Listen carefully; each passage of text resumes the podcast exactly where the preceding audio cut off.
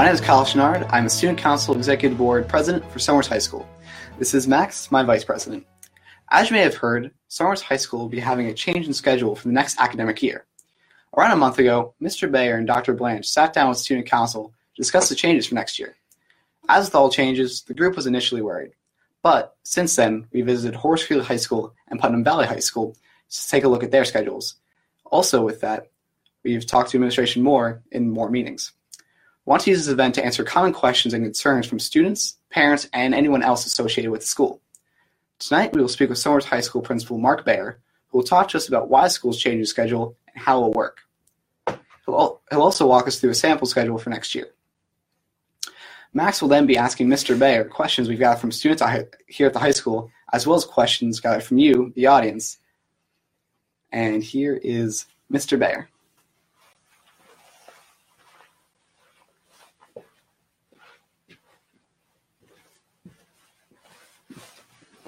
Hi, Max. Hey, Mr. Bayer. How are you today? I'm doing well. Thanks for being here. Of course. So, uh, why don't we just start off sort of why is the administrative uh, administration looking to sort of have a change in the schedule? Uh, a lot of us in the student body are sort of wondering and concerned with what this means to us. So, how does it really work? I guess you know what's with the change. Okay, so great question to start with. Um, the reason why is, is, is there's probably a long answer, and I'm going to try and make it a little bit shorter. Um, and I know that you know, as I say this, that you know one of the things people fear probably more than death itself is change. So I understand there's not a lot of apprehension about changing something that we're familiar with and comfortable with. Um, so first of all, you know, in the history of uh, education in America, uh, the schedule that we live right now is what is referred to as a pretty traditional schedule. Uh, it came about in during the Industrial Revolution when the primary focus of schools at that time was to train students to go into the factory. Right, wow. so it was very kind of rote and very uh, predictable, very patterned, and it was going for uniformity. Um, so the idea that every 41 minutes a bell rings and, and you move to another class and then another 41 minutes a bell rings, um, it turns out that's a pretty antiquated system that hasn't changed in, in the decades since um, the Industrial Revolution. And so starting in about the 1980s, um, probably a little bit before that, um, educators all throughout our country began to rethink what schools look like, particularly in high schools and the use of time. And we realized that um, what happens in shorter periods where you're moving every 41 minutes or 42 minutes, whatever your time might be, um, is that students really are getting a kind of a surface level um, look at material. And, and by the time you do transitions and the time you settle down and then the time you get ready to pack up again, you're really losing a significant amount of instructional time. And I think one of the things that we're really looking at, and, and I think in, in most of the other schools that have done this, probably not all the schools that have done this, is the idea of student engagement and having students really be able to think deeply about what they're learning, not just learning for memorization's sake. Um, so the idea of being, you know, going through rote memorization skills and, and just looking at content uh, is kind of something of, of that, that's in the past. And doing something with that content, um, really engaging in higher order thinking skills, um, analyzing it, having conversations one on one with another student or in small groups, doing things like a Socratic seminar or um, even hands on learning uh, that's very hard to do in a 40 minute period. And, you know, as a person who goes into classes a lot in my role as a principal, I often see that right when you get into the heart of a lesson, uh, or the students are really engaged and, and, and you're in this, this real state of flow, the bell's about to ring. And then you have to pick it up again the next day. So the loss of momentum uh, really means that we're kind of playing catch up a lot also for what really could be done in one period in longer blocks of time.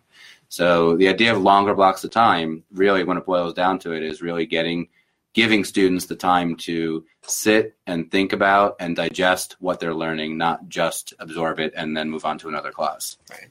It's very comforting to know like the administration is taking this very seriously and a lot of thought has been sort of put into this. I was wondering, is there something that we could um, look at and sort of see um, to sort of explain how the schedule is going to look next year? And for anyone out there who might not understand what it is at this time. Yes, absolutely. And uh, you know, we know that this is going to be confusing uh, for for everybody involved. Uh, we're pretty used to our current schedule. It's very predictable. It's not hard to explain, right? Nine yeah. periods of 41 minutes. lunch is one of those periods. We have three lunch periods during a day. Um, that's pretty easy to understand. And so the schedule what we thought was going to be best for us right now is uh, I'll walk you through it, and at the same time, for those of you that are at home, we will uh, give you some screenshots of both our full schedule as well as some student sample schedules, so I can talk a little bit about it. Hopefully, it'll make a little bit more sense. Um, being very cautious that we're not we're not going to get too detailed here because it can get uh, pretty lengthy in our conversation. So right now, you're going to see that pop up on your screen, and then I'll talk you through it. And we're having a little bit of a problem, so I'm going to make an adjustment here that we're going to, um, this is the sample schedule of what we're going to be looking at next year. Uh, you can see that along the left hand side are what we're calling our periods. So rather than a nine period day um, of 41 minute classes, we have a six period day with uh, lunch right in the middle of the day. So three classes will meet in the morning, and then three classes will meet in the afternoon the way that those courses run will then rotate in two rotations. Uh, the first wheel of that rotation is in the morning. So periods one, two, and three, the courses will rotate over the eight day cycle. And you'll see the cycle days going along the top and the minutes of the periods going along the side. So, for example, just taking a look at this very easily, on day one, we have course one, two, and three meet in the first three blocks of the day. Then there's a community lunch, which we'll talk about in a little bit. And then courses six, seven, and eight would meet in the afternoon.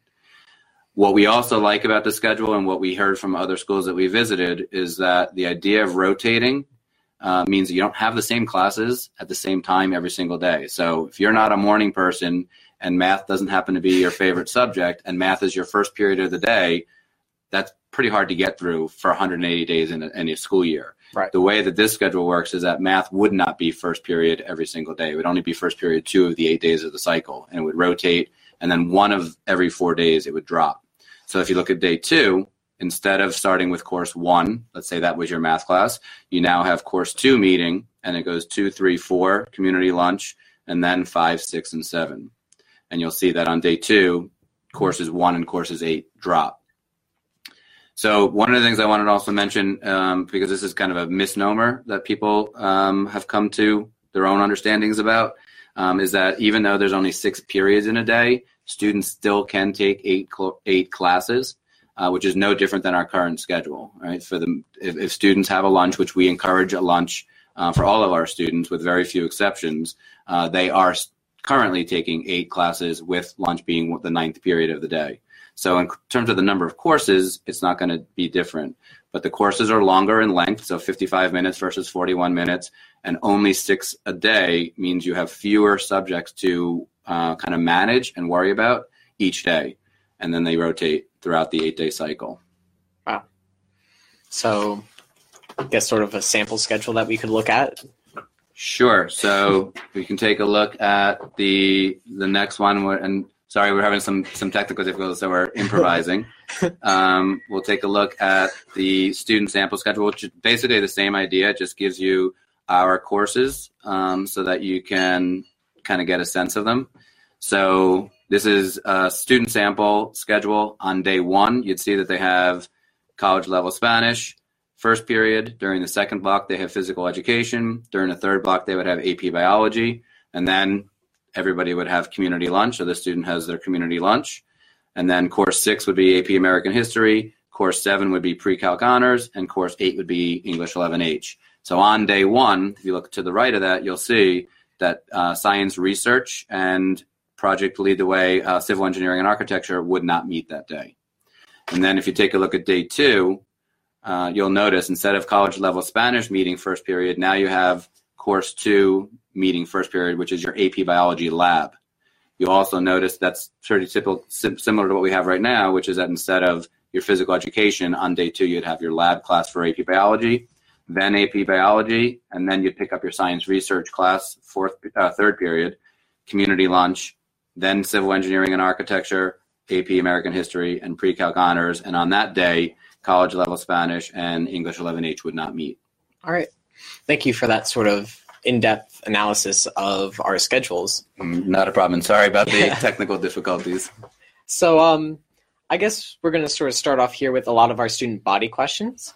Um, how will the communal lunch work? Currently, we see a lot of our students, you know, it's very tight in our areas already, Mhm. and sometimes the lunch lines are long. So, how are we going to deal with uh, large groups of kids in the lunchrooms right now? So another good question, and uh, this is something that we, as a committee, we've had a committee, by the way, that's been meeting with this uh, about two years now. Um, so a committee of teachers and administrators have been looking at this, and um, we weren't sure how it would work either. So quite honestly, we were in the same boat a year and a half ago or two years ago, and so we did some visits, just like you did with um, Putnam Valley, who went to this this current year. Uh, we also took a look at uh, Nanuet High School, uh, Suffern High School, as well as um, Nyack High School up in Rockland County, all who have a community lunch. In fact, Suffern's been doing this since the 1980s. Um, it will require changing around some of our uh, serving stations and pay stations, what we call Right. points of sale, uh, increasing those in certain areas of the school. So we're, we're currently working with uh, Norma Zeller, who's our food services manager, uh, to figure out the best way to do that. So we might, for example, uh, take a look at adding a kiosk or a serving station um, inside the student life center. Right, so that would open up more opportunities for students to get um, food during that time. And what we saw, you know, it, we have the advantage over many of the other schools that we actually do have two separate cafeterias, although they don't serve the same things. Students know that, for example, all the cold um, items, sandwiches, salads, etc., are in the commons, and all the hot foods and the snack bar is in the um, cafeteria. That um, the schools that we visited only have one cafeteria, and they've they've figured out how to manage. It is a little bit of, in, in each case that we've talked to people, it's a little bit of kind of letting things kind of even out over the first couple of days of school. But once students get used to it, and once the staff gets used to it and gets into a rhythm, it really does work.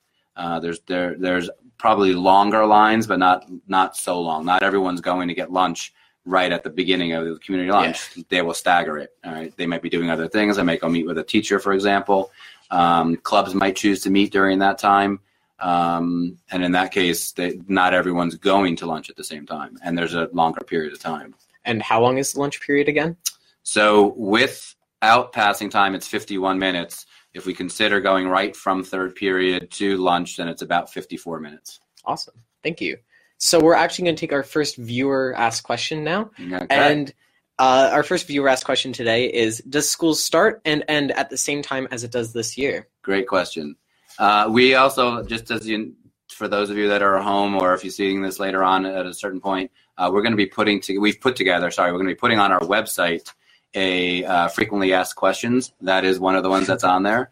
Um, so the answer to that is a pretty easy one. That's a no. School will still be from 7:35 to 2:08. It's just that within that time, we're changing the way um, this, the the periods run. Uh, so that'll be right on the the high school's homepage. Uh, we'll have a section specifically on all the information about our new schedule. Cool. So, how would it work for a student to change their schedule throughout the year? So, you have this sort of rotating schedule. Has Mhm. that been worked out yet? Or, Uh, has which part of it? I'm sorry. well, sort of um, adding or dropping a class? So adding or dropping classes, Yeah. that that's not going to be any different than it currently is in in um, our schedule. Uh, the rotating pattern won't matter because first of all, you have to make those changes pretty early in the school year, Right. Um, or early in the semester if you're if it's a second semester course. Um, and I don't I don't really see that being as any different than what we currently live. Right, you're going to Yeah. add a course or drop a class. It'll just fit into your schedule the way it normally would. So uh, we're going to ask another sort of viewer asked question. What type of professional development is the district offering for teachers to make a meaningful shift to this type of learning schedule? So we've actually dedicated our entire year this year. So uh, back in uh, the spring and throughout the summer, we've been working with um, our learning coach, our administrative team, and also our curriculum leaders to plan out our entire PLC calendar Wow. and dedicate uh, all of the professional learning that we have throughout the year on different aspects of uh, teaching in longer blocks.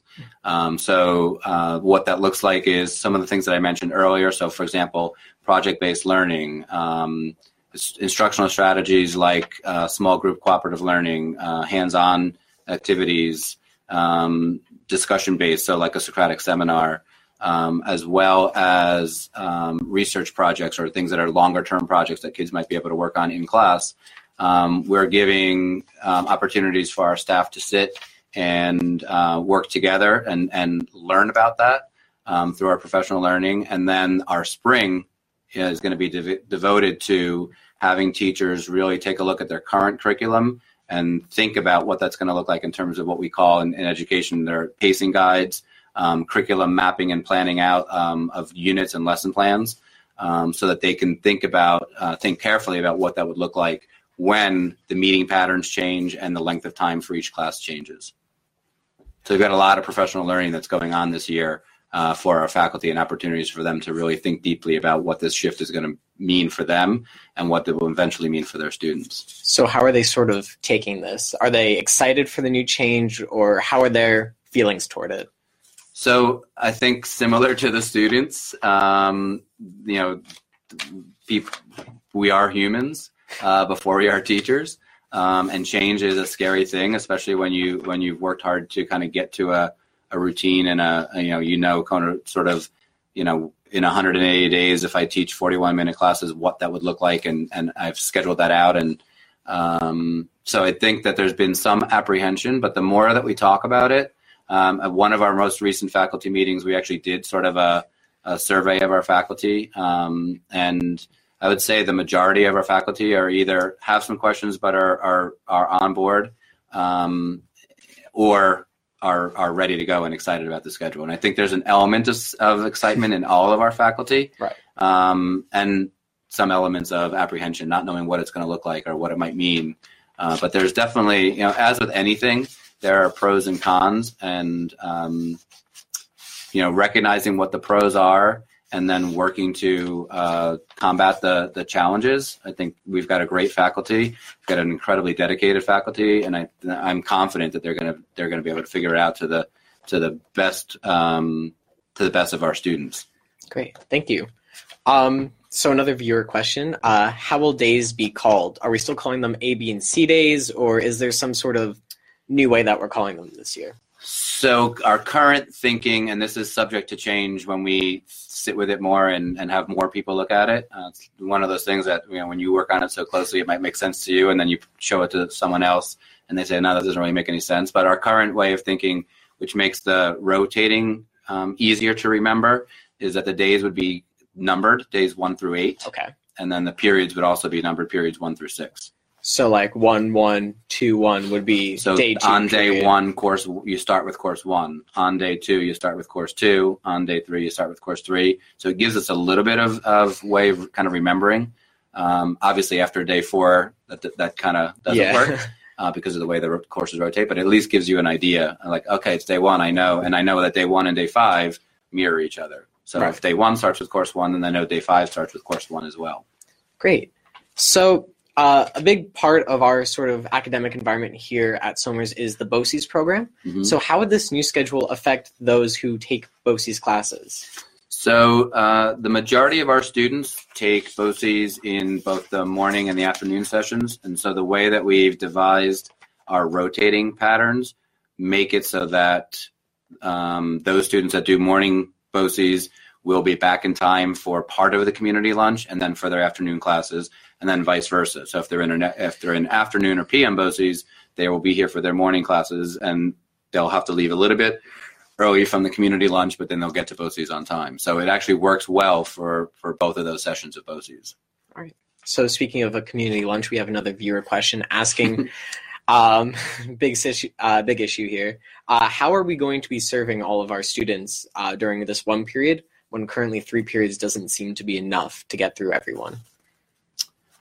So I'm not sure what the I mean So the- thir- three periods if you if you come to our school um, towards the end of any one of our three lunch periods it's pretty quiet in the in the lunch lines themselves Right. um, I'm not sure where that question comes from but you know we believe in having looked at um, our again Norma Zell our, our our food service manager is working with other food service managers to figure out what they've done um, and it would mean you know, it's going to be requiring us to increase serving stations, serving areas, so that we can get through more students. And again, kind of repeating what I said earlier, um, that because it's a 54 minute block or 51 minute block, if you don't include the passing time, um, that's a longer amount of time for students to go. So they're going to be coming at different times. Not everyone's going to go at the same time. Right.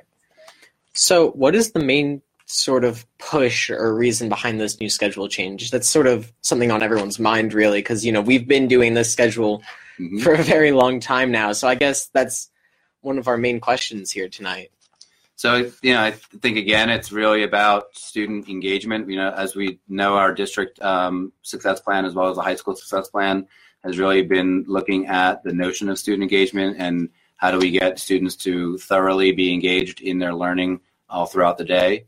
Um, and we believe that with longer blocks of time, it's going to provide greater opportunity for students to go deeper into uh, the material and skill development that they're doing. So rather than just kind of doing a cursory um, approach or, or kind of skimming through things in a in a shorter amount of time, you would actually have time to do something with that. And it could be something as easy as there's more built-in time for practice.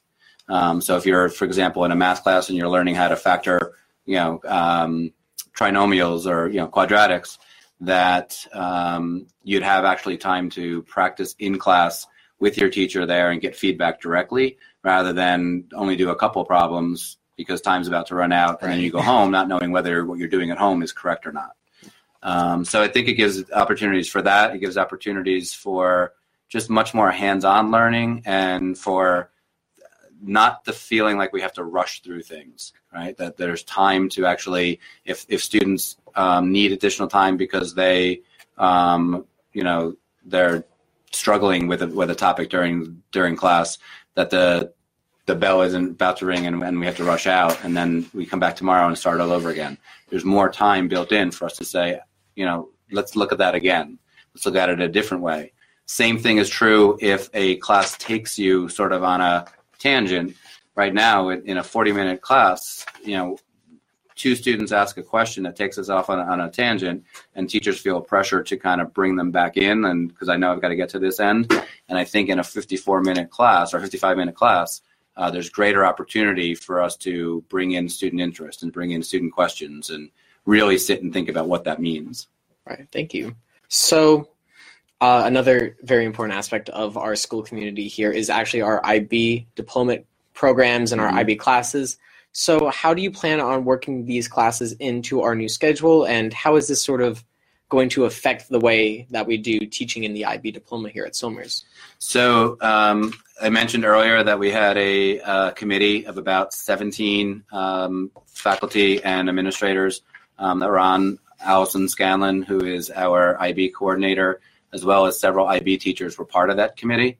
Um, and so from the very beginning, any of the schedules we looked at, and if you're not aware, there are probably, I'd say, over 100 different variations of what a high school schedule could look like. So there's lots of different um, options out there and we looked at several of them, um, always with the mind toward or the eye towards um, how do we make sure that we fit in our IB classes and the hour requirements that IB has for us.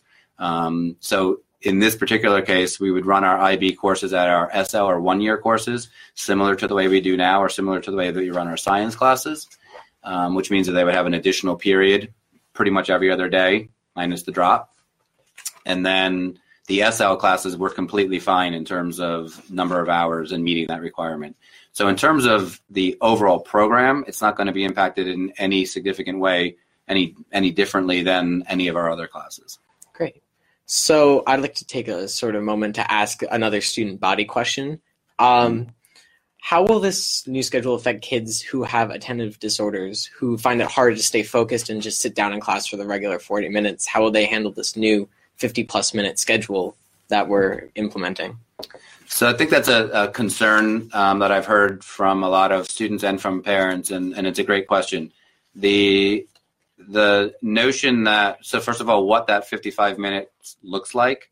Um, I think sometimes people think that that means 55 minutes of sitting through straight lecture. Um, and while there might be a part of it that's direct, that's uh, what we call teacher directed or teacher led um, uh, discussions. Um, the idea is that there be think multiple things going on that you're you're moving or or the pieces are moving. Um, so you could be doing station work, you could be doing breaking up and doing a small group activity and coming back and doing a whole class discussion.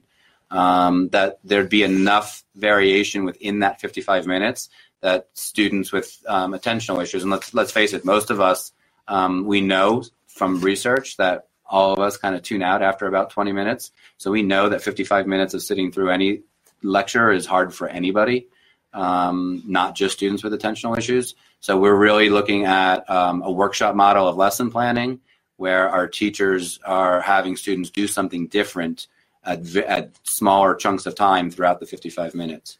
And then I also believe that um, the more engaged students are, the you know we know that students have attentional issues can attend when it's something that they're very interested in. Right. Um, so if they're playing a video game, or if they're watching a movie that they're interested in, they don't have a problem paying attention um, for that amount of time. So it's really about you know hooking them in, having them be engaged, and having them be something that having them doing something that they're engaged um, or interested in.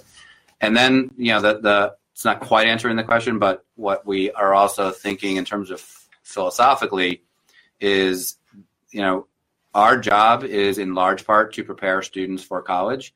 You know, over 94% of our students go on to um, either two or four year colleges.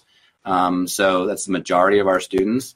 Colleges don't have 41 minute classes that meet nine times a day or, you know, nine periods a day. Um, in college, classes are usually an hour to an hour and a half, depending on the meeting pattern. Um, usually, if it's an hour, it's three days a week. If it's a, if it's a 90 minute class, it's two days a week. If it's a three hour class, which I took some of those in college, um, those are often in the evening for um, once a week. Um, and so, you know, we have to help our students develop the skill to be able to attend to something for that amount of time. Um, if not, then I don't think we're doing our job in preparing them well for what comes after this. Same is true in the real world, right? So we're sitting in, you know, if I have meetings, my meetings are not in 41 minute increments. Right. my meetings can last um, an hour um, if we're lucky. Um, sometimes my meetings can go on for an hour and a half, and, and I've got to be able to attend to that, right? So the idea of building in the skill and empowering our students and working with them. Um, but ultimately, I think it's if they're engaged, then I think it's going to be just fine. Great.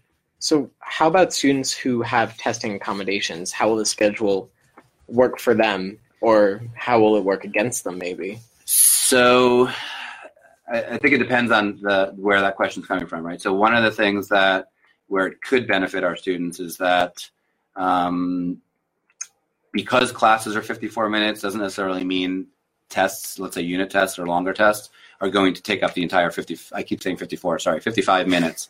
Um, so what that would allow for is for some time for. Uh, sorry, we have our custodians are coming in.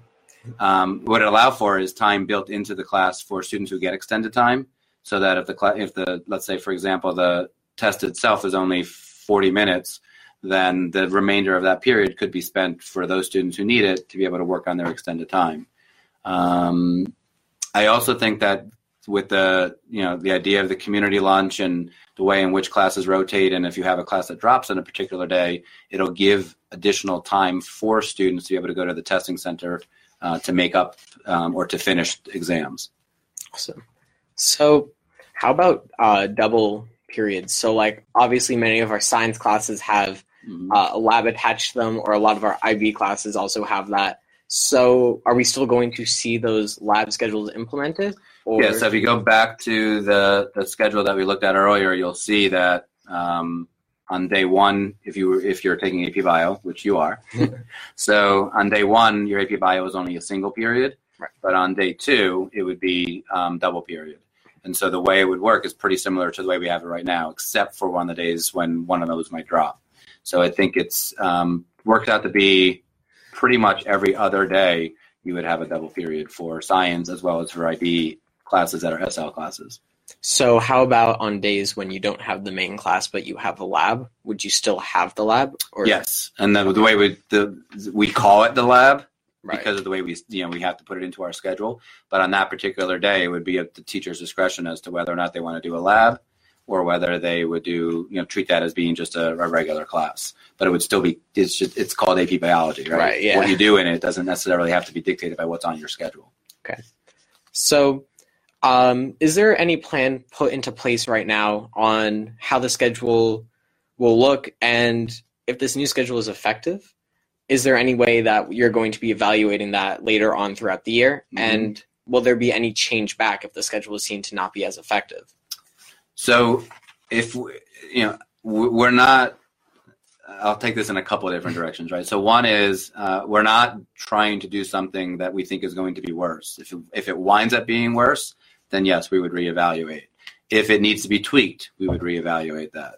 Um, we can tell you, and and I say this with with all honesty, uh, for those of you who who might be doubters out there, um, in every school that we visited, and I you, know you, and Kyle both um, spoke to students Right. um, who were kind of flabbergasted that we had a nine period day with 41 minute classes, right? Yeah. Um, the schools that we've spoken to where teachers have gone through that transition, um, the majority of them say they would never go back to teaching 40 minute classes again. Wow. Um, and in fact, in several of the schools that we've talked to, uh, the way that they design their schedule is that they have what we have, which is the drop rotation. Uh, I'll do this very quickly. So they'll- have the drop rotation for let's say four of the five days, and then their fifth day is what they call a skinny day. And they've what they've done is they've taken that fifth day and they've maintained their original schedule. So Hmm. where the drop rotation happens for the first four days of the cycle, the fifth day all eight classes meet. Um, and in those cases, at least in three of the schools we've talked to, the teachers have asked, when are we going to get rid of the skinny day? Students have said the skinny day is their least favorite day. Um, so I think once you live it and once you get used to it, um, what we've heard is it's been tremendously positive in the schools that we've spoken with, and that and we've spoken to a wide variety of schools um, who are very you know similar to us in certain ways, but also have some differences, um, similar demographics, and uh, you know th- th- they've all spoken very positively about it. All right. Thank you. So, will teachers eat at the same time as students? And how will that affect the help center or teacher availability during the communal lunch? Mhm. And where are we going to fit all the students?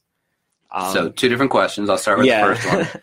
Um, so it's designed to be a community lunch for for that exact phrase, right? So we want to live that out to be a, a true statement, right? That it's a community lunch, which means the entire school um, takes a break at the same time.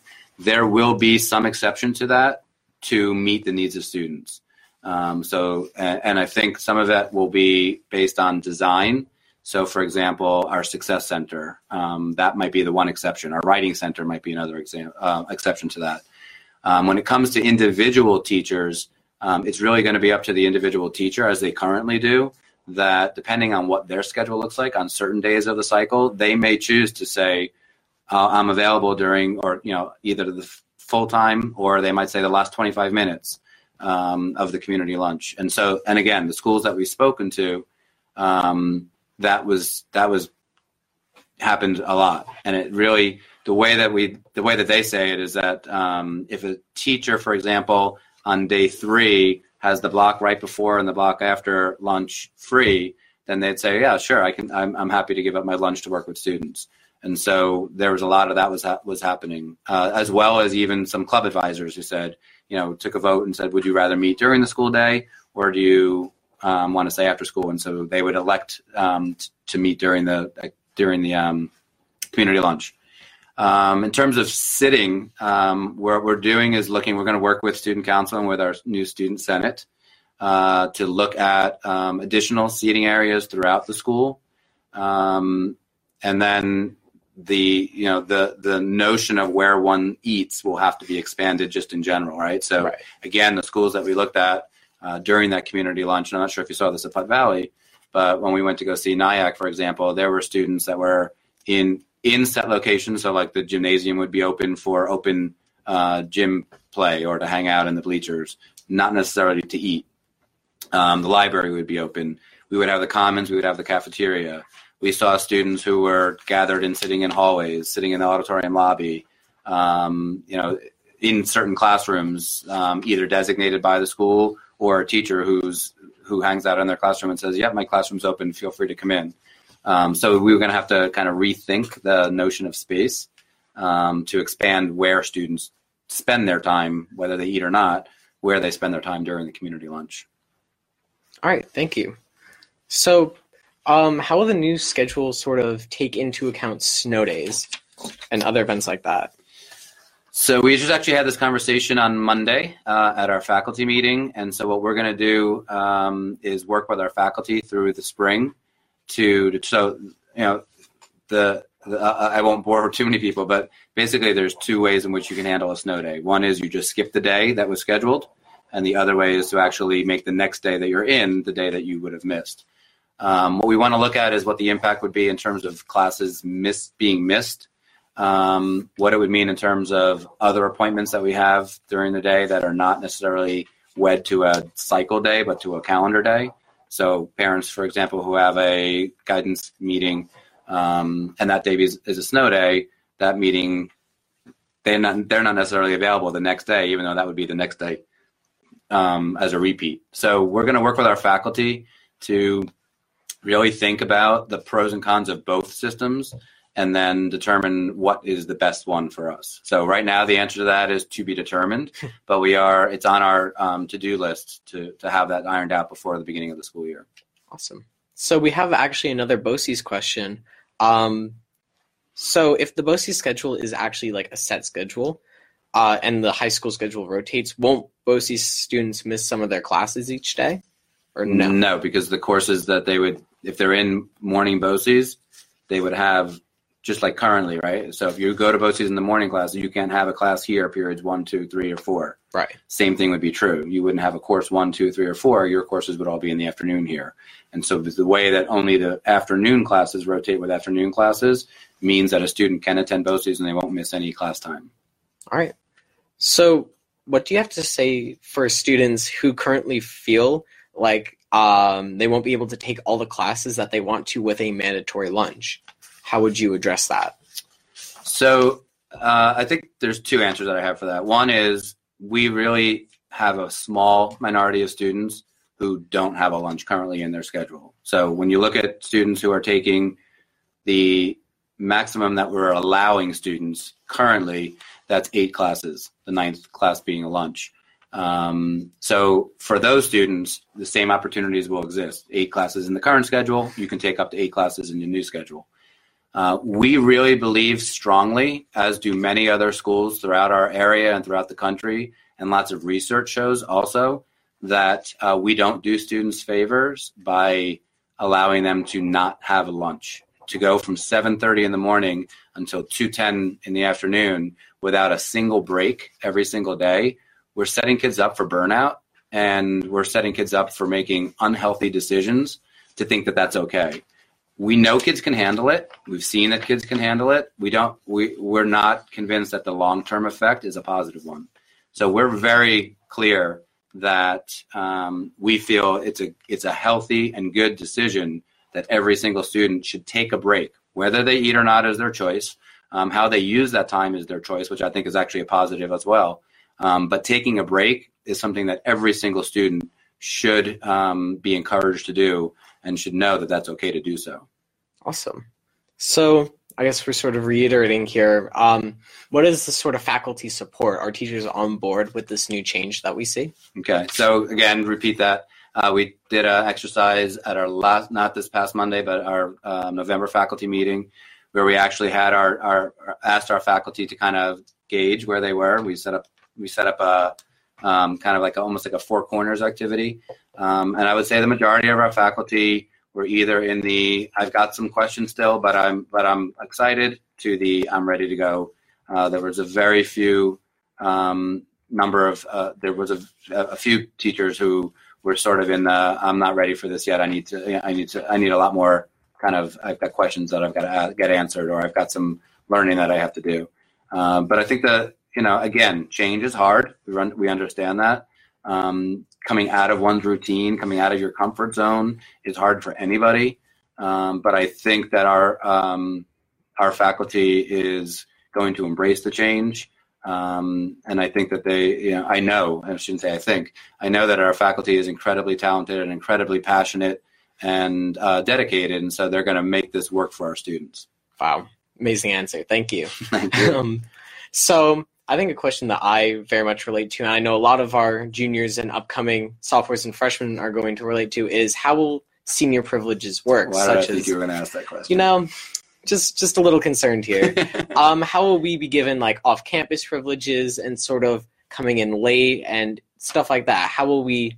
Okay. fit so that in. great question, and, and, and one of the things we want to make sure through this entire process, and that's why we're doing this tonight, is that we are transparent. We don't want any surprises, um, and we don't want you know we don't want to have someone not like the new schedule because of something that we either didn't prepare for or didn't tell them about.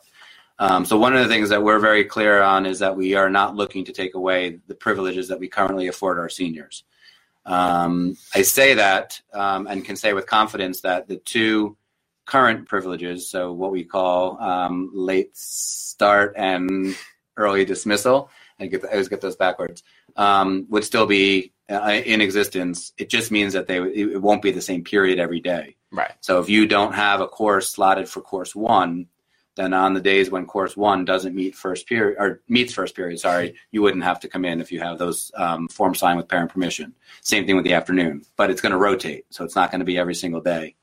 Um, in terms of the the off campus, um, one of the things we are moving towards is the taking away the notion that you have to have two free periods in a row because we believe that with 55 minutes, that's enough time for students to safely go off campus. If they're going, let's say, to Froggies and getting a, I was going to make up a name, but I can't remember any names of the sandwiches. Um, give me a name. Lawsuit. Lawsuit. Uh, if we you're going to go off, go to Froggies and go grab a lawsuit, that 55 minutes is, is enough time to do that and to do it safely. Um, that really was something that came out of the the notion of student safety. What we're not sure about yet, and what we want to work with the student council as well as the student senate, is what does it mean for seniors to go off campus during the community lunch? If we're calling it a community lunch, and one of the notions is that it builds a sense of community, and we we kind of all break bread together. Um, do we want students, you know, 200 at a time, being able to leave campus at the same time? So not not that it's a no, but what we want to do is work with student council and the student senate to figure out the best way to make that happen. To think about what's what's best for students, what's best for the school. So that's going to be a partnership, not a, not a necessarily an administrative decision. It's great. Thank you so much. Um, I think one of our biggest sort of questions and issues that we see with our student body and even some of our uh, people at home tonight is why are we changing something that isn't broken? Like, Great question. you know, we have these 40 minute like block or not blocks, but periods, and you know, everyone really seems to be okay with it right now. So why are we moving in this new direction now? Yeah, and the way that I answer this, because it's not the first time I've gotten that question, right? So, um, and in fact, I think when I first came to uh, the student council meeting, we talked about that. Um, the notion of broken is an interesting one, right? So, yes, I, I wouldn't say there's anything broken about our current schedule.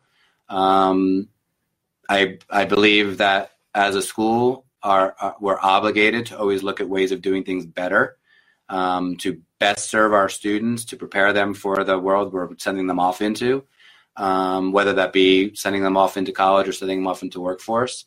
Um, and you know, there is just lots of research out there that shows that what we're doing right now is not the best for students in terms of overall retention of knowledge, um, development of skills. That um, you know, a lot of times what happens is students in our current model will learn material, study for a test, and then it's almost what we call like the brain dump, right? Right. Then you move on to your next unit and you've forgotten what you've learned the last time. And then when you're sitting for your final, you have to go back through all of that.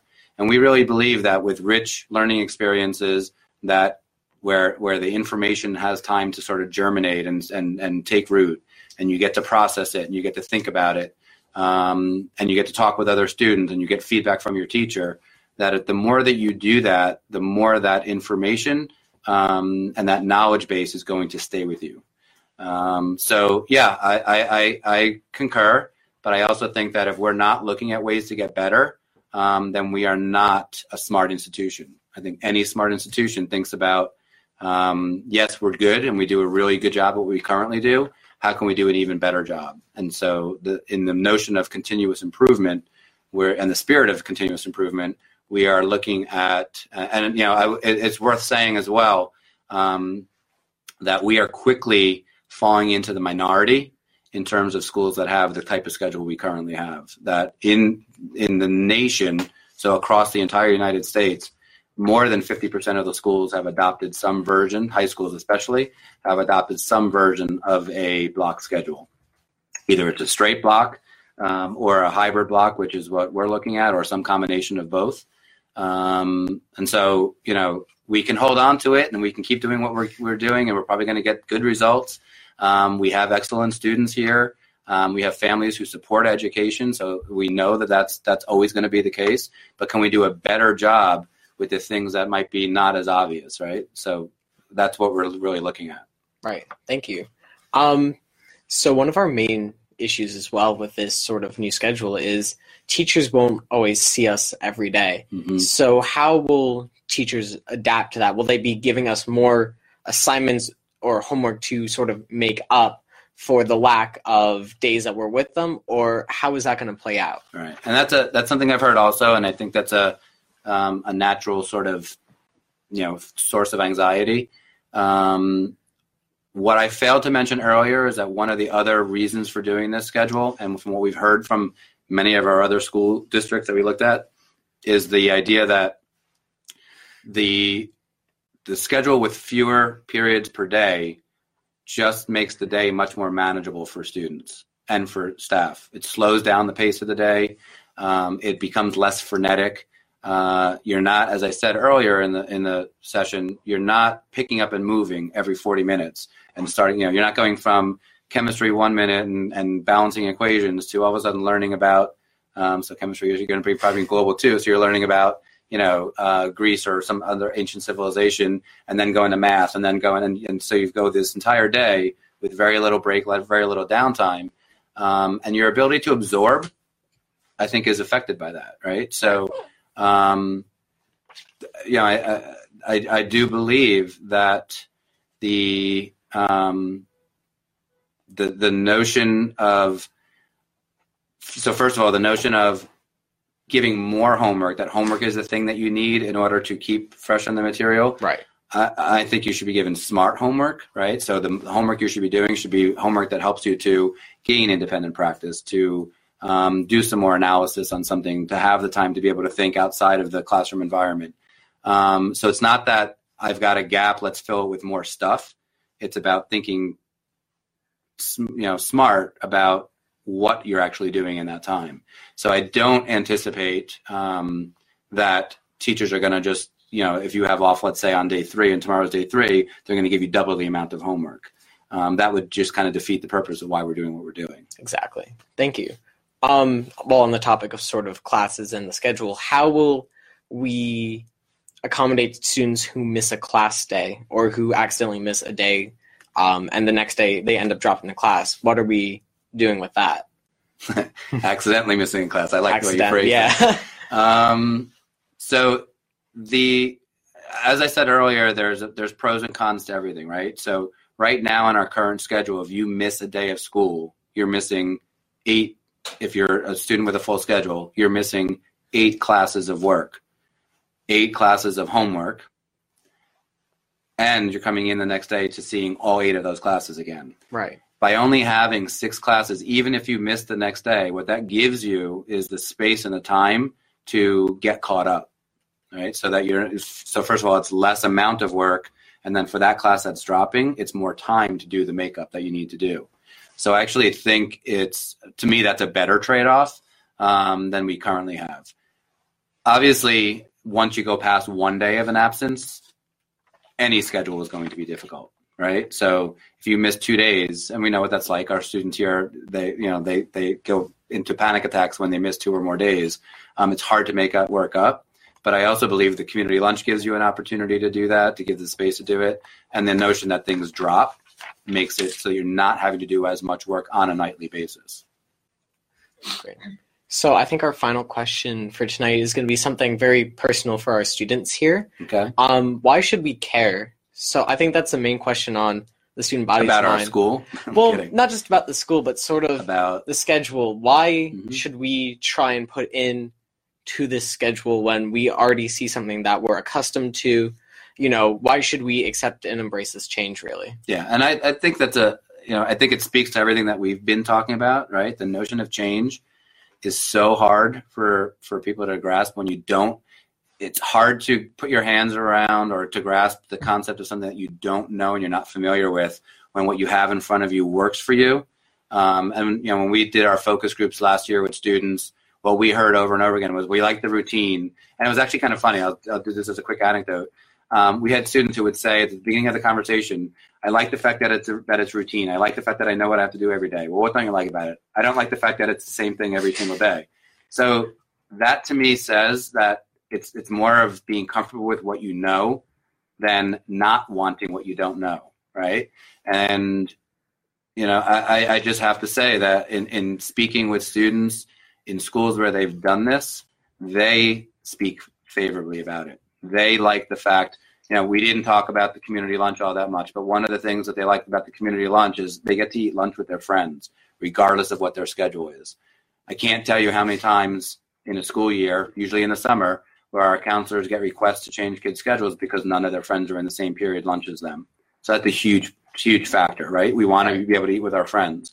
Um, the the notion that if I'm, you know, so let's say for example, I'm I'm a student who's in a lot of AP classes or take, taking several IB classes, um, that not all of those classes meet on a given day means my workload is different. It varies. It's not the same thing every single day and the same amount of work every day that I'm going home and preparing for. I only have to prepare for six classes, not eight classes. Um, and the fact that one of those classes drops means I have additional time to be able to do that work. So it gives students choice and gives them sort of agency over um, how they use their time. And I believe that's what we should be teaching students who are about to go off into you know college and a, and a life of independence uh, you, you have to know how to be able to do those things. You have to know how to manage your time. You have to know how to take your workload and figure out how to how do I do it in chunks that are, that make it doable instead of getting overwhelmed by it, right? And so I think that you know I, I do believe firmly that there's a lot more positives that once we live it, you'll experience it.